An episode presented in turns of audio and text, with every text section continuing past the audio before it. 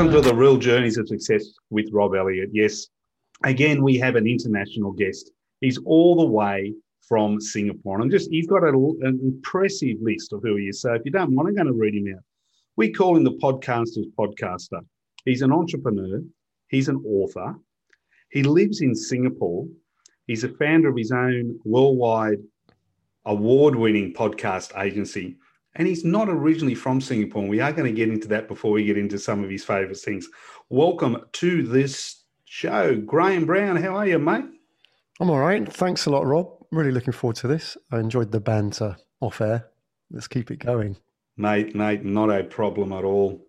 Our listeners from all over the world love to uh, hear the story of where people were. And if they're paying attention, that really isn't an accent that you find normally in Singapore. Where were you originally from? well, from England. Yes. So for my sins, I grew up in the motherland and got out when I was quite young. Yeah. So obviously, I think if you're ambitious, you want to go and see the world. A lot of Australians do, obviously. Yeah. So do the English. They want to go and see a bit of the world. And when I graduated, I went to Japan. So that started wow. me on my journeys because it was this was the '90s, Rob, when Japan was a thing. Yeah. You know, it was Sony and TDK and Toshiba, all these big names back then. so I was very much, a, and since then I've been traveling non-stop, yeah. stopping a bit here and there. So you must have been, been too bad story. at school if you actually got to go to university. Well, I don't think you have to be that clever to go to university. Mm. Um, you know, I think it was just expected of everybody. You know, my parents' generation didn't go to university, but so for them, they were very working class. You mm. know, hmm. my my dad was a farmer, mm. and hmm. my mom was a the daughter of a shipbuilder from Glasgow. So that's a, you know very sort of traditional Glaswegian background. Yeah, and for them, like a lot of people, education was, you know, escape. There was no other way to get out of poverty but to send your kids to university. So I was expected to go. If I hadn't gone to university, it's a different now for my son's generation. But if I hadn't gone to university, I would have been a failure in their eyes.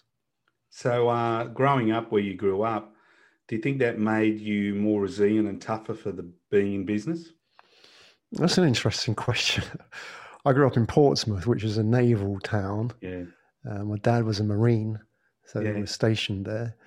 Um, I, I, think you know really how did that set me up for business? I didn't know anybody in business at that stage. Mm. If you had a look around my immediate network and you read all these stories about entrepreneurs mm. how they were influenced by a dad or an uncle or a cousin who let them work in their True. hedge fund for the summer you know for me like all our network my network were plumbers you know gas mechanics yeah. So there were no people who knew how to, you know, they, they were entrepreneurs in their yeah. own right, but they weren't what we know as entrepreneurs these days.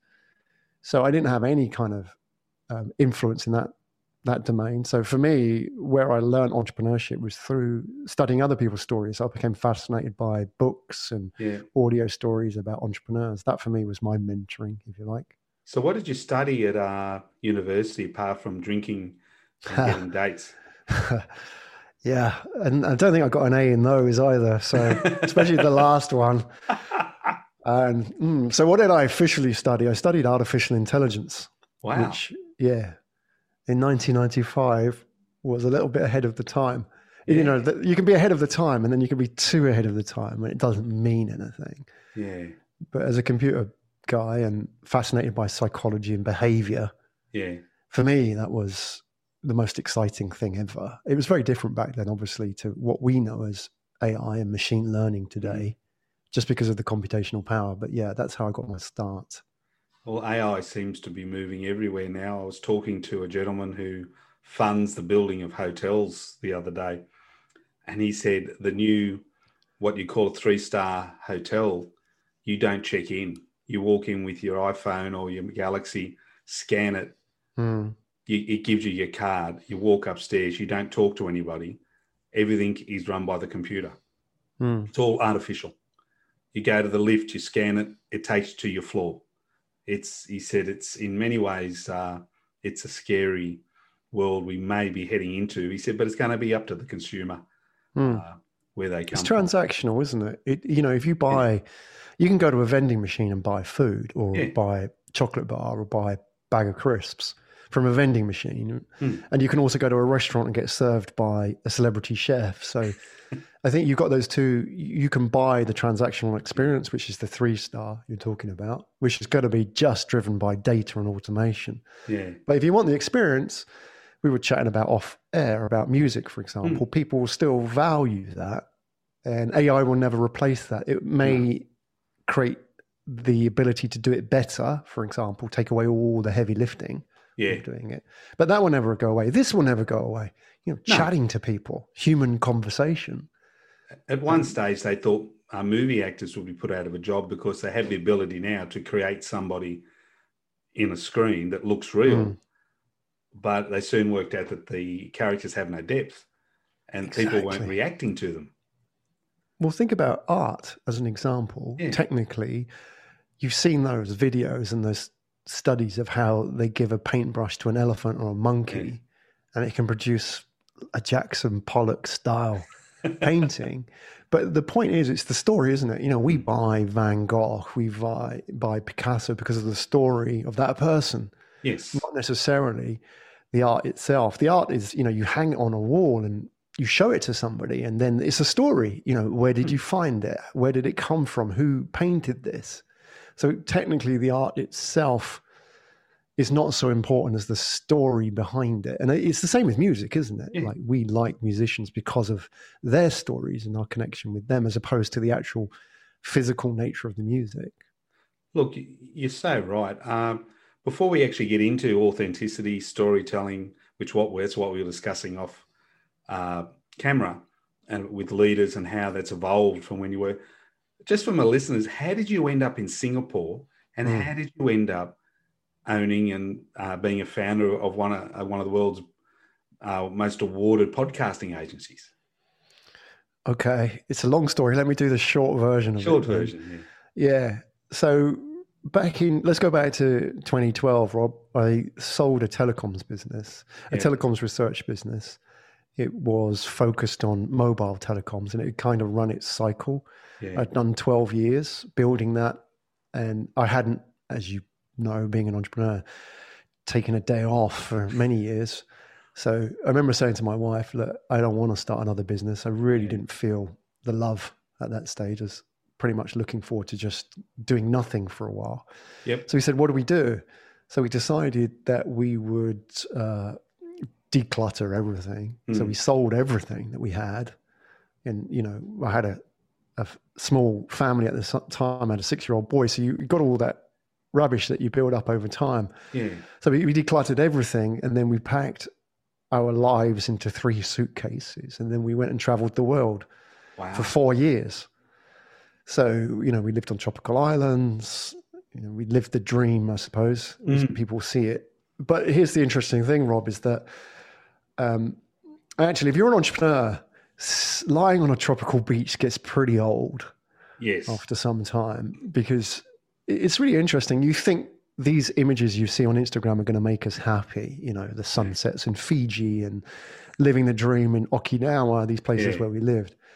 But actually, what I really missed as an entrepreneur was challenge, and I missed Mm. people, and I really missed that that you know that vibe, that hustle that you get with being an entrepreneur, the, the game, if you like.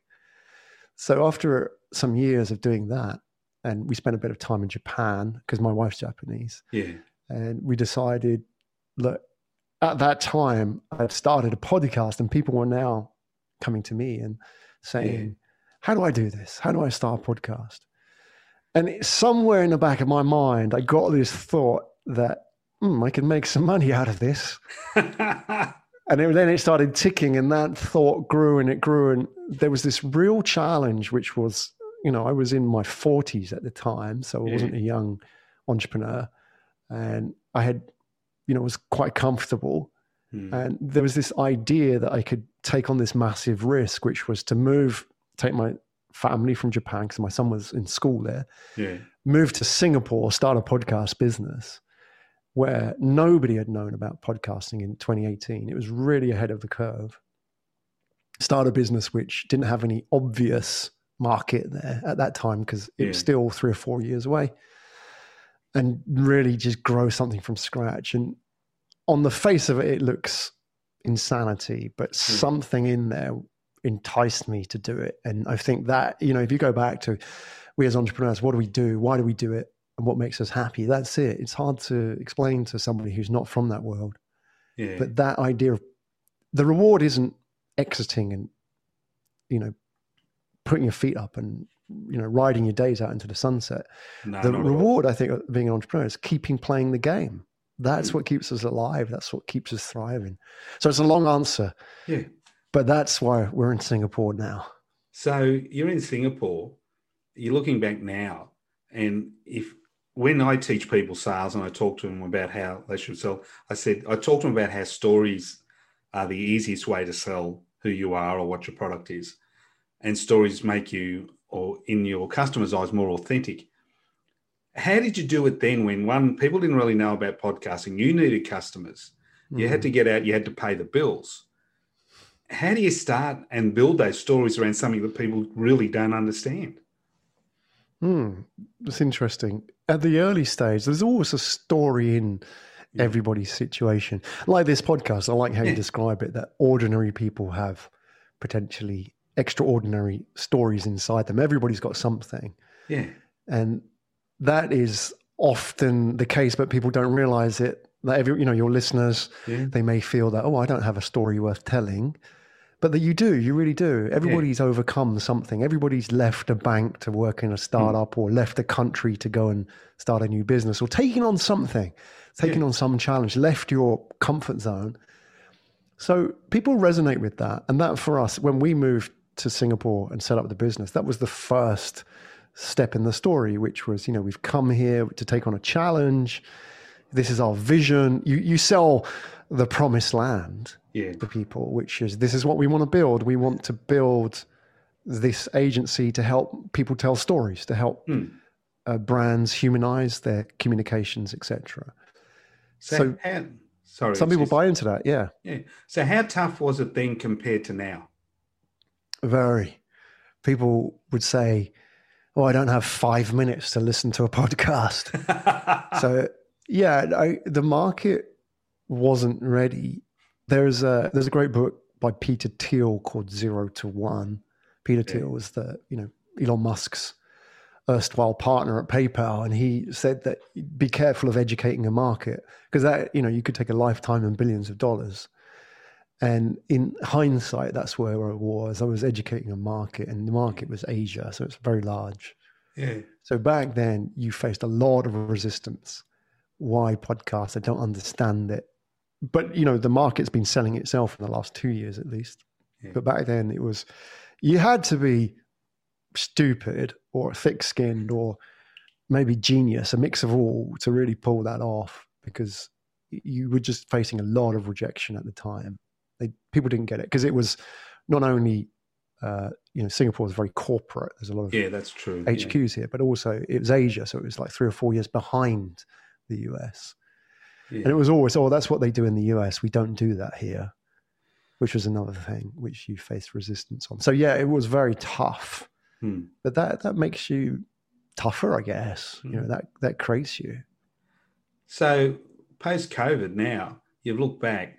How does a leader now, 2021 and above, build authenticity through storytelling when there's so many stories out there now? There's so much information on the net. Mm. People basically research the product before they come to you. Uh, how do they do it now? Yeah, you know, people follow people, not brands. That's the Yeah. reality today. If you were to look, for example, let's say LinkedIn is probably the, one of the most effective channels if you're in business, Yeah. to especially if you're business to business, for example. Yeah. So it's it's a great channel.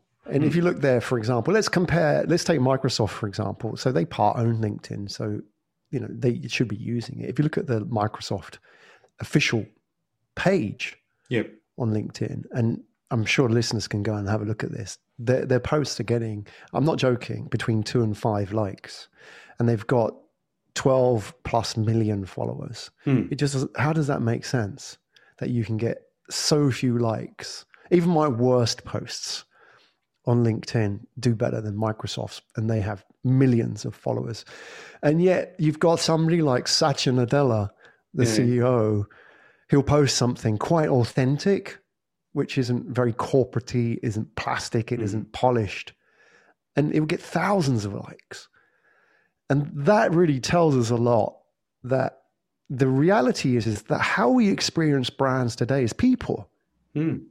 your persona, your story, your way of communicating with people individually becomes how I, as the the audience or the, the buyer, experience that brand. Yeah. So brands have to realize that. I think they're they're slowly learning that this idea of this monolithic brand narrative, you know, the agency concocts this this big idea. In the old days, it would be like Tony the Tiger or some mascot, Yeah. and then everybody goes out and buys it. Hmm. But now it's not about that. Now it's not about fake. Now it's about who are you? What's your story? And why should I listen to you? And that really is not just a challenge for brands because they have to let go a little bit, They do. but but it's also a challenge for the leaders because they have to be vulnerable. They have to do things like this, Rob. They have to sit and talk without knowing what the questions are going to be and trust that person that they're going to do a good job of it. Yeah. But that's part of the fun, isn't it? but if you, I don't know, if you're a corporate, it can be a little bit scary where if you're for a certain level, so the corporations that I'm talking about are you Yeah. know, the blue chips and the Yeah. investment banks and so on. You did everything with a handler. Yes. You had, you know, you can't ask Mr. Elliott that question. Let me see Mr. Elliott's questions. It's always Mr. this, Mr. that. And they want Yeah. to see it. They get in the way and they'll polish everything down and there's no surprises. And it, it's scripted and it's boring. But Yeah. that's the problem, isn't it? That that's kind of how we've been doing it for 50 years and we've got to change that.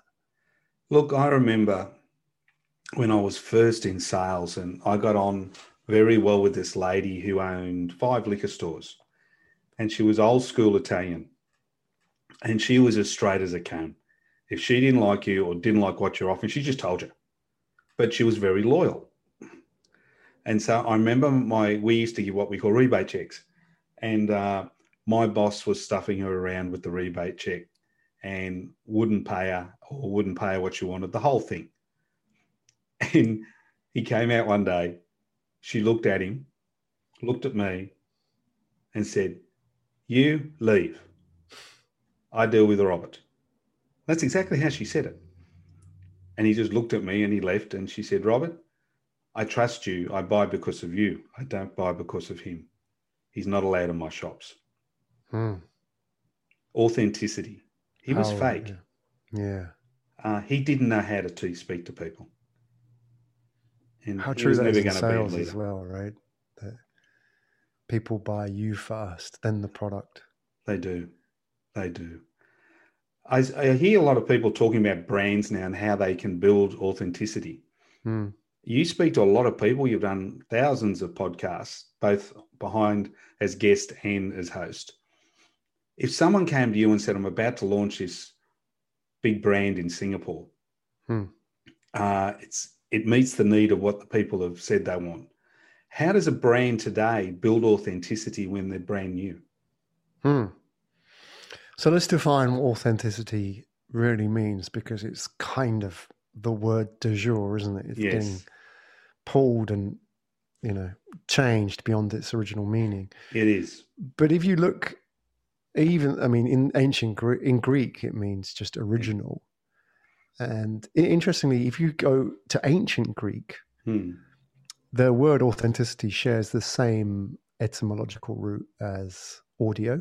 Interestingly, Really? audience, yeah, audio, audience, and authority all come from the same etymological root, and it's it doesn't have a direct translation, but in ancient Greek, there's a word that begins with au. Yeah. I'm sure if you've got any ancient classic scholars listening, they can pull me up on this. But it basically means to feel. Right. It means to perceive or to feel. In the same way you can think about that with audience and authority. Hmm. You feel it. And Hmm. you feel, like with audio as well, when you're listening, you feel that person more than when you see them in many ways, right? And it's real, it's in your ear.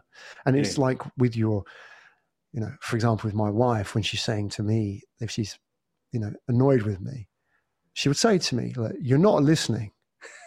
She would never say, like, you're not looking at me. Think about No. that in our language. That's how powerful audio. My wife says the same thing, man. You're not listening. Yeah. Something about men, I'm afraid. Yes. So that's just how we do, and that's the, it's, it's that power of relationships. So it's about relationships and it's about feeling. So when you ask me, how does a brand do it? Yeah. Well, who do we have relationships with, and who do we really trust? It's people. Yeah. So, like now, if if if people want to buy a brand, they want to buy the people. So who is th- that person? Who are the people of this brand? Think about, for example, um, the world's most valuable automotive brand today. You immediately know who the founder is, right? So Yeah. think about that. And Toyota have been grinding years in the background Yes. at number one position. And along comes a single individual and changes that. And it's the same with Apple, for example. We all Mm. know who the founder was. So I want to know as audience and as a consumer, what is the origin story of this brand? Who are they? yeah. Why are they here? Who is this person? I want to know the individuals and the humans inside. And so the challenge now for the comms and the marketing people of that brand is to unlock that human potential. Give True. those people a platform to talk, give them the tools to tell their story. Don't gatekeep that flow of information, which is traditionally what happened. Like become an enabler. Give them the megaphone to go out there. Give them guidelines and green lights to go and tell their story Yeah. in a very authentic way. That's that's what brand leadership is today. Few brands are doing it, but we see some great brands doing it. You know, people like I think Tony Fernandes from AirAsia is a great Yeah. example. I mean, who True. cares about airlines? Nobody. But people care about him because Yeah, of mate. his, you know, okay, he doesn't get it always right. But those guys get a lot of forgiveness, right? Because people buy into their story. So I think look at those examples. Look at how people are out there in a very vulnerable way telling their story. Yeah, look, I think you're, you're right. I, I heard the chatting to a guy the other day. He was talking to about us. They've got a new general manager, and within two months, the uh, people working for this guy, he didn't doesn't own the company, picked him up as fake, to use his words.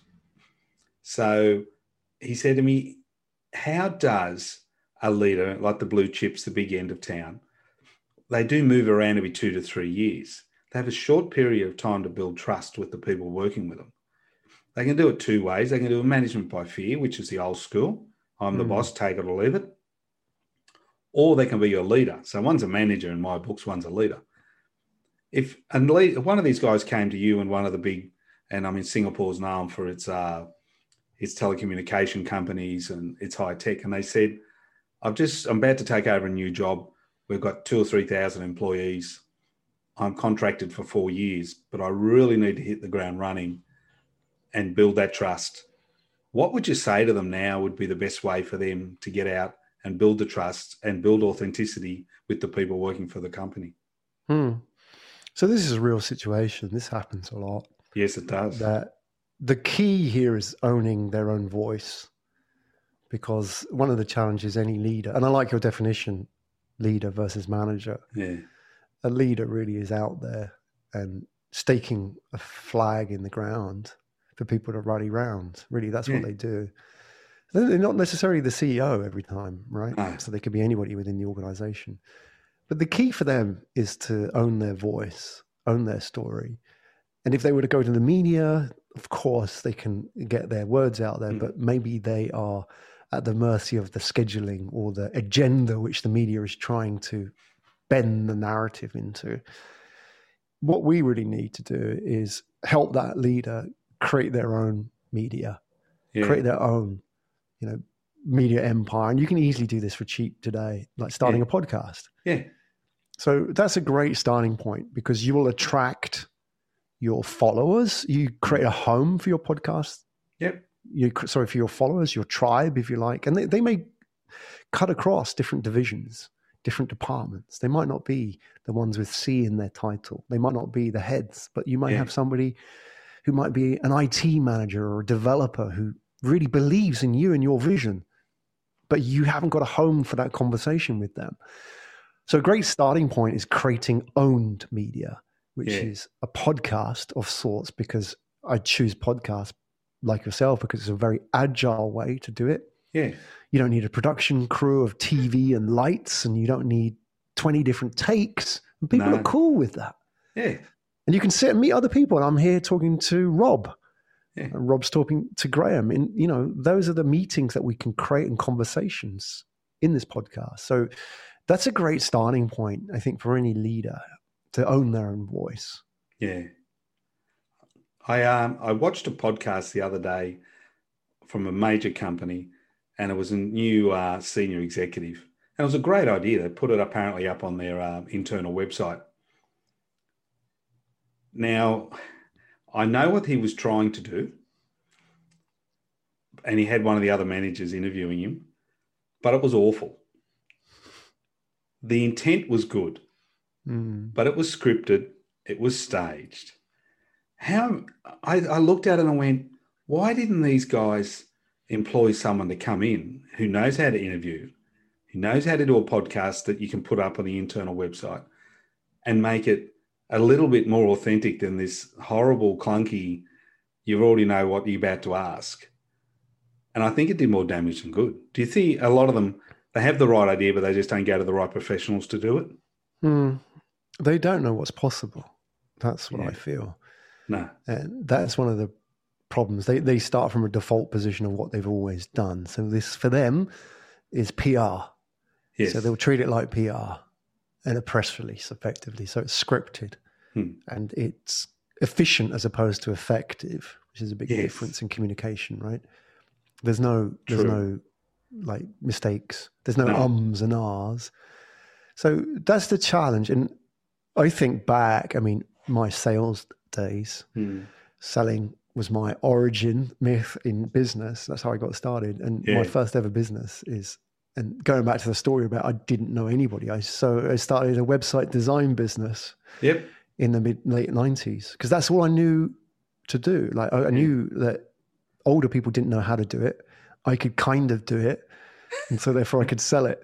And it's interesting, Rob. I remember going to one company. Yeah. No, it was really door knocking stuff in those days. Oh, literally. I've done that. Hard yakka. the only way to learn, like kids these days would never understand what it was like to beat the path up to a client. Carry doing all that stuff. Yeah, like the man from the Prudential doing all that Yeah. stuff. So I remember going to one client and selling the idea of a website. This is 1998, so we're talking Netscape Navigator, mm. AOL Online, all that stuff. Yeah. and they said, okay, we like the idea, but this is what we want you to do is here's our brochure. And it was like a trade plumbing center. So you can imagine like you've got this thick brochure of all the different items in there, you know, hundreds of pages. Said, like, what I want you to do is scan that brochure and upload it to the website. I'm like, wait a minute, you want me to because even a scanner back then was radical technology. You want to take this like printed brochure, scan every page, and upload it to a website? I said, Yeah, we'll pay you to do that. And I was telling a friend about it, and he said, Yeah, you can package this and sell it as brochureware. And there were agencies out, seriously, agencies out there selling brochureware, and people were buying it and paying thousands of dollars Oh no.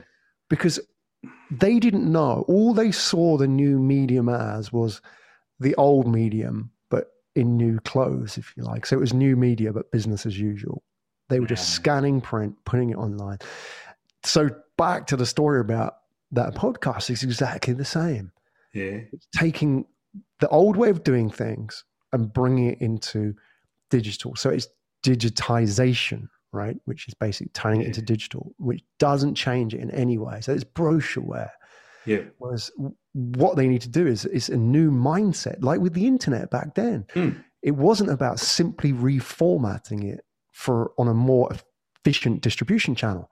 It was about thinking about it in a different way. And for us, it's about, you know, what we're talking about here is like being authentic. Yeah. And it's not just about turning it to digital, but it's about, you know, unlocking, you know, the the vulnerability and, and the human beings inside these organizations, right? That's what it's about. So that, that's really a new paradigm. Fear of not being in control that stops a lot of these guys. Yeah. Maybe, maybe- the thing is, Rob, I don't think it's so much these guys. I think it's the people around them. That Yeah. uh, I mean, if you go to like a com, so traditional Yeah. communications, reputation, you know, like uh, PR type event, uh, when they had events back in the day before COVID. It would all be about, you know, your executive tweets about China. What do you do now? It was all about crisis management. Yes. It was all about control. It was all about efficiency. You know, if you imagine traditional communications in a corporation was organized like a pipeline, like an yes. oil pipeline.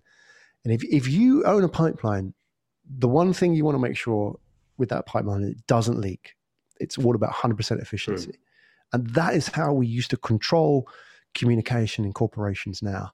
Sorry, back then. Now we need platforms, which is okay, I'm an enabler. Here is a tool, go out and talk but do yeah. it within these guidelines. So here's the safe zone which you can talk about, right? I can't yeah. police it all, I can't control it all, but I know if the right training, you can go out there and do good.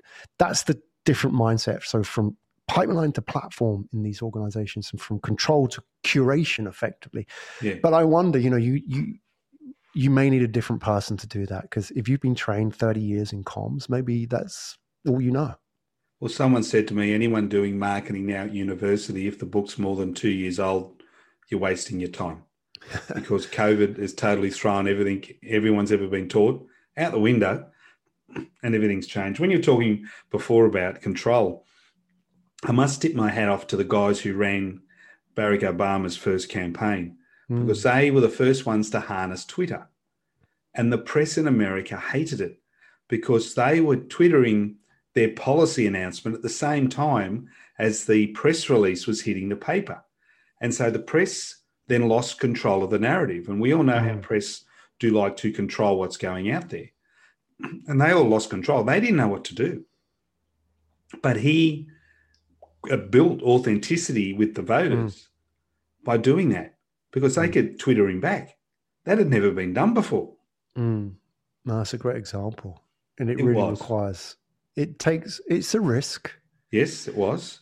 But it always, you know, it's a calculated risk that this is you know, do you believe that this is the macro trend that is changing the way we communicate and therefore we need the the challenge I think Rob is having people who aren't brochure people to yeah. really understand it because they you know the, the, problem with being successful in any domain mm. is the more successful you become, the harder it is to change the rules which have made you successful, right? So if you're 30 years in marketing, it's going to be really hard for you to suddenly come out of that and unlearn yes. and become, you know, on the same playing field as the guy who's just come out of university. Mate, so know? true. When you're sitting back now and you've seen a lot of change in the industry and you've seen podcasting evolving, you've seen all these new mediums do you think that uh, AI will take over a lot of this, or what do you see as the big, the biggest step change that's coming probably in the next three or four years that business and leaders should be aware of? Yeah, AI is definitely having an impact already, hmm. and in many ways at the this below the surface. Yeah. If you consider every delivery app now has some form of AI. True calculating. It's like the old salesman problem. You remember? You know, how do I go from A to B to C in the optimum time? So that that's happening now, and it's mm. not, you know, what we may call AI. It's more machine learning, but it is a form yes. of AI. Yeah. And really, it's just you know effectively identifying patterns and manipulating spreadsheet data better than human beings could ever do. So that that's mm. happening, and where I think the really interesting area of where it's having its biggest impact is probably the least anticipated, meaning that everybody expects AI to wipe out the unskilled labor force, right? You know, yeah. it's going to be the agricultural workers, it's going to be the factory workers replaced by robots. They say the same but about actually, computers. Well, yeah, exactly. But you know, here that's the, always the fear with these yeah. disruptive changes that the low skilled, uneducated, mm. low educated workforce is going to get wiped out.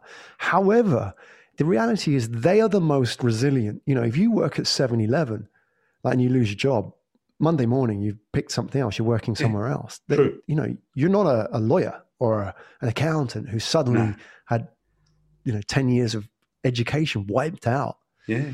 where the interesting change is, it's doctors, accountants, lawyers. It's the highly skilled, highly educated elite within society who are biggest, um, who are most under threat from AI. And I tell you why. Is you I take just one example. Mm. Um, doctors.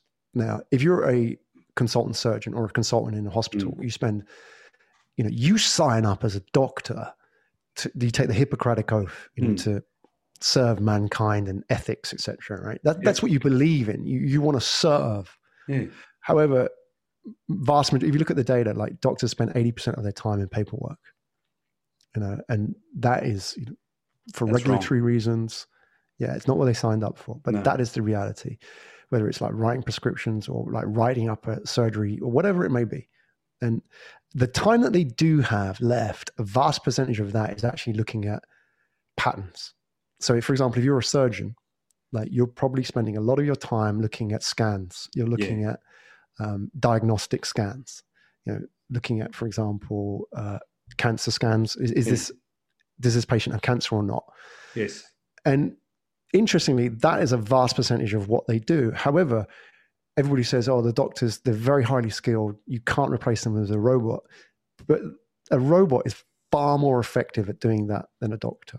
It can do it much faster, doesn't sleep, and doesn't require a salary.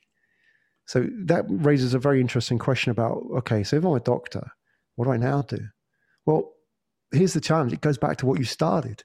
Yeah. You know, what, what a machine can't do. I mean, I can't, you know, let's say you're in hospital, Rob. I, if I was a doctor Yeah. and I got a robot on the case, I'm going to scan you, look at your case history, Mm. match you with patterns in like split second. Done. I found what the analysis is. But what the robot can't do is sit by your bedside and hold your hand and say, Rob, you're okay? How you doing? True. It can't do that with any kind of meaning. And therefore, if you are a doctor, if you are an accountant, a lawyer, salesperson, whatever it may be, that is where the value is shifting, just like it did in every industrial revolution. It wipes out one class of people and creates another. And this is what we're undergoing now. And we're right in the middle of it. And so nobody's giving it a name. Nobody's saying, oh, look at all these things happening around us but Yeah. it's here. And in, in time, they'll look back and say, yeah, that was the fourth industrial revolution. That's when it all happened. But when you're in the middle of it, you're just an actor, just seeing random, uncorrelated events unfold, right? True, mate. True. I've got a couple of quick questions to wind you up with.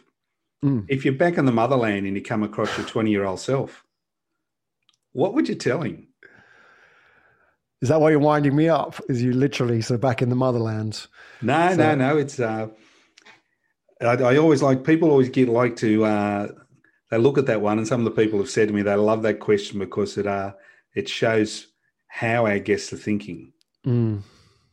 Yeah, what are you going to tell question. yourself? You don't have a lot of time. Make the most of it. Yeah, it's amazing, isn't it? Like if you're on, like you, you really, when you're 20, you have all the time in the world. Hmm. And like when you're much older, it just seems to go faster. I mean, I can remember being 20 just like it was Yes, yesterday. I can remember being in a pub with my mates talking about what we're doing in the future. And it's, and I don't feel any different as a person yet. No, For me, 30 years have passed. So it's incredible, really, like in the blink of an eye. And I think, wow, in another 30 years, I'll be 80. So I might not even be here statistically. mate. Who knows? Who knows? Um, Exactly.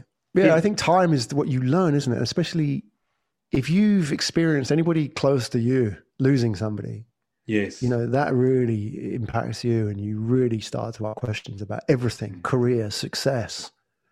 You know, we need we need these reminders. Otherwise we could just waste a whole life. Oh, I couldn't agree more. I, this is a new one, so I'm going to throw it at you. If they turn around and the big fella upstairs has said, Your time's up, you can choose one last drink. Doesn't have to be alcoholic, it can be, doesn't matter. What would be your last drink of choice before you got on the escalator up? Oh, I've never thought considered that one. I don't know. Like, why a drink? Is it, it, it doesn't have any magical properties. It's not like. I can get three wishes out of it.